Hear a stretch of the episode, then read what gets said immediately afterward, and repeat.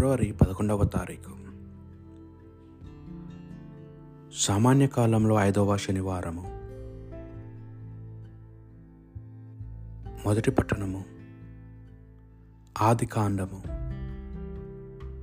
మూడవ అధ్యాయము. తొమ్మిది నుండి ఇరవై నాలుగు వచనముల వరకు. దేవుడని యాభై నరుని బయటికి పిలిచి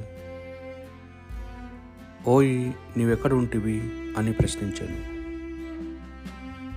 అంతటా మానవుడు తోటలో మీ అడుగుల చప్పుడు వింటిని నేను దిశములతో ఉంటిని గావున భయపడి దాక్కుంటిని అనెను.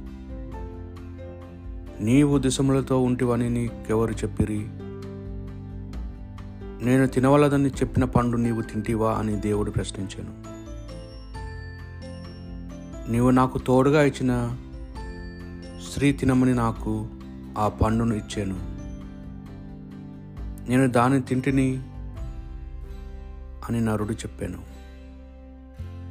దేవుడని యావే నీవు పని ఎలా చేసితివి? తివిని స్త్రీని ప్రశ్నించగా ఆమె సర్పము ఆ పండు తినమనని మోసపిచ్చినది అని జవాబిచ్చాను.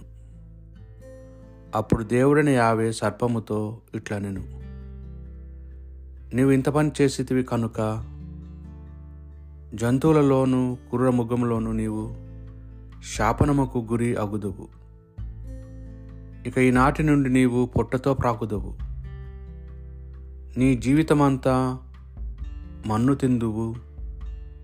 నీకు స్త్రీకి నీ సంతతికి స్త్రీ సంతతికి తీరని వైరము కలుగును. ఆమె సంతతి వారు నీ తల చితక కొట్టుదురు నీవు ఆమె వారి మడుమలు కరుచెదవు. ఆయన స్త్రీతో ఇట్లా నేను నీవు గర్భము ధరించినప్పుడు నీ బాధలు అధికము చేయుదును. నీ ప్రసవ వేదనను ఎక్కువ చేయుదును. ఆయనను నీ భర్త ఎడ నీకు కోరిక కలుగును. అతడు నీ మీద పెత్తనము చేయును. ఆయన నరునితో ఇట్లా నేను నీవు నీ భార్య మాట విని నేను తినవలదన్న పండును తింటివి. నీ వలన భూమి శాపం పాలమైనది. నీ బ్రతికినాళ్ళు కష్టపడి భూమి మీద నుండి నీకు కావలసిన పంట పండితూ. ఈ నేల నీకై ముండ్ల తిప్పలను గచ్చు పొదలను మొలిపించును. నీవు పొలములోని పంటతో ఆకలి తీర్చుకొందువు. పుట్టిన మట్టిలో కలిసిపోవు వరకు నీవు. నొసిట చెమటోడ్చి తిండి సంపాదించుకుందువు. నీవు మట్టి నుండి పుట్టితివి కాన చివరకు మట్టిలోనే కలిసిపోవుదువు. ఏలైనా ఆమె జీవులకందరకు తల్లి. కావున నరుడు తన భార్యకు ఏవాను పేరు పెట్టాను.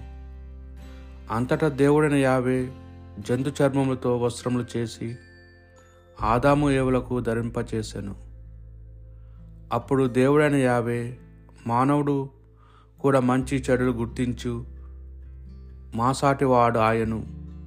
అతడికి ప్రాణమిచ్చు చెట్టు పండ్లను కోసి కొని తిని శాశ్వతంగా బ్రతికేనేమో అని అనుకునేను. కావున ఆయన ఏదోని తోట నుండి నరుణ్ణి వెళ్ళగొట్టాను. అతడు పుట్టిన నేలను సాగు చేయుటకు అతన్ని పంపివేశాను ఈ విధముగా దేవుడు తోట నుండి మానవుని తరిమేసెను. ఆయన ఏదోని తోటకు తూర్పు దిక్కున్న దేవదూతలను కేరూపులను గుండ్రముగా తిరుగుచు నిప్పులు చుమ్ము కత్తిని నిలిపాను. ప్రాణమిచ్చు చెట్టు దరిదాపులకు ఎవరిని రానియకుండుటకే దేవుడిట్లు చేశాను ఇది ప్రభువాక్ ప్రత్యుత్తర గీతము. ప్రభు అనాది కాలం నుండి నీవు మాకు నివాస స్థలముగా ఉంటివి. పర్వతములను పుట్టక మునుపే భూమి లోకము ఏర్పడ పూర్వమే అనాది కాలం నుండి నీవే దేవుడు నుంటివి. ఎల్లకాలము నీవు వెలుపులుగా నుందువు. ప్రభు అనాథ కాలం నుండి నీవు మాకు నివాస స్థలముగా ఉంటివి. నీవు నరులను మట్టిగా మార్చెదవు. నరులార మీరు మరలా మన్నైపోండు అని పలికెదవు. నీకు వెయ్యేండ్లు ఒక రోజుతో సమానము. అవి గతించిపోయిన నిన్నటి దినముల దినముతో రెయ్యు అందలి ఒక్క జాముతో సరిసమానము ప్రభు అనాది కాలము నుండి నీవు మాకు వాసస్థలముగా ఉంటివి. నీవు నరుల నరులను వరద వలె ఈడ్చుకొని పోయేదవు. వారు కలవంటి వారు ఉదయమును మొలకెత్తు గడ్డి వంటి వారు అది వేకువగా ఎదిగి పుయ్యి పూలు పుయ్యును సాయంకాలంన వాడి ఎండిపోవును. ప్రభు అనాది కాలం నుండి నీవు మాకు నివాస స్థలముగా ఉంటివి.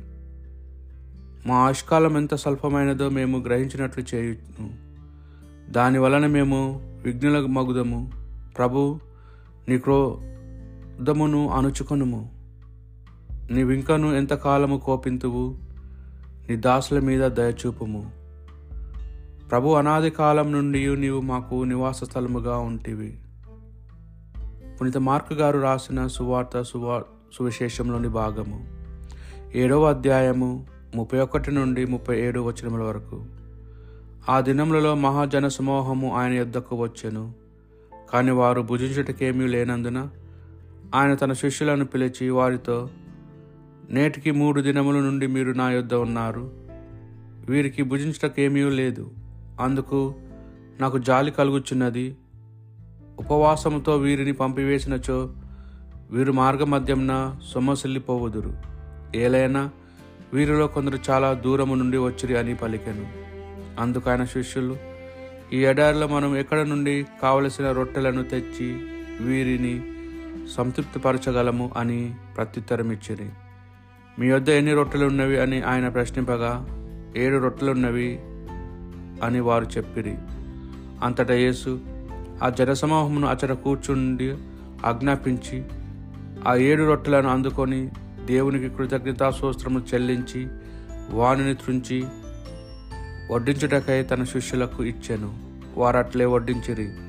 వారి వద్దనున్న కొన్ని చిన్న చేపలను ఆయన ఆస్వాదించి వానిని కూడా వడ్డింప ఆజ్ఞాపించాను. వారెడ్డలు సంతృప్తిగా భుజించుట పిమ్మట శిష్యులు మిగిలిన ముక్కలను ప్రోగు చేసి ఏడు గంపలు నింపిరి. ఆ భుజించిన వారన్ వారు రమారమి నాలుగు వేల మంది. పిమ్మట ఆయన వారిని పంపివేసి వెంటనే ఒక పడవనికి శిష్యులతో దుల్మానూతు ప్రాంతములకు వెళ్ళి వెళ్ళాను. ఇది ప్రభు సువిశేషము.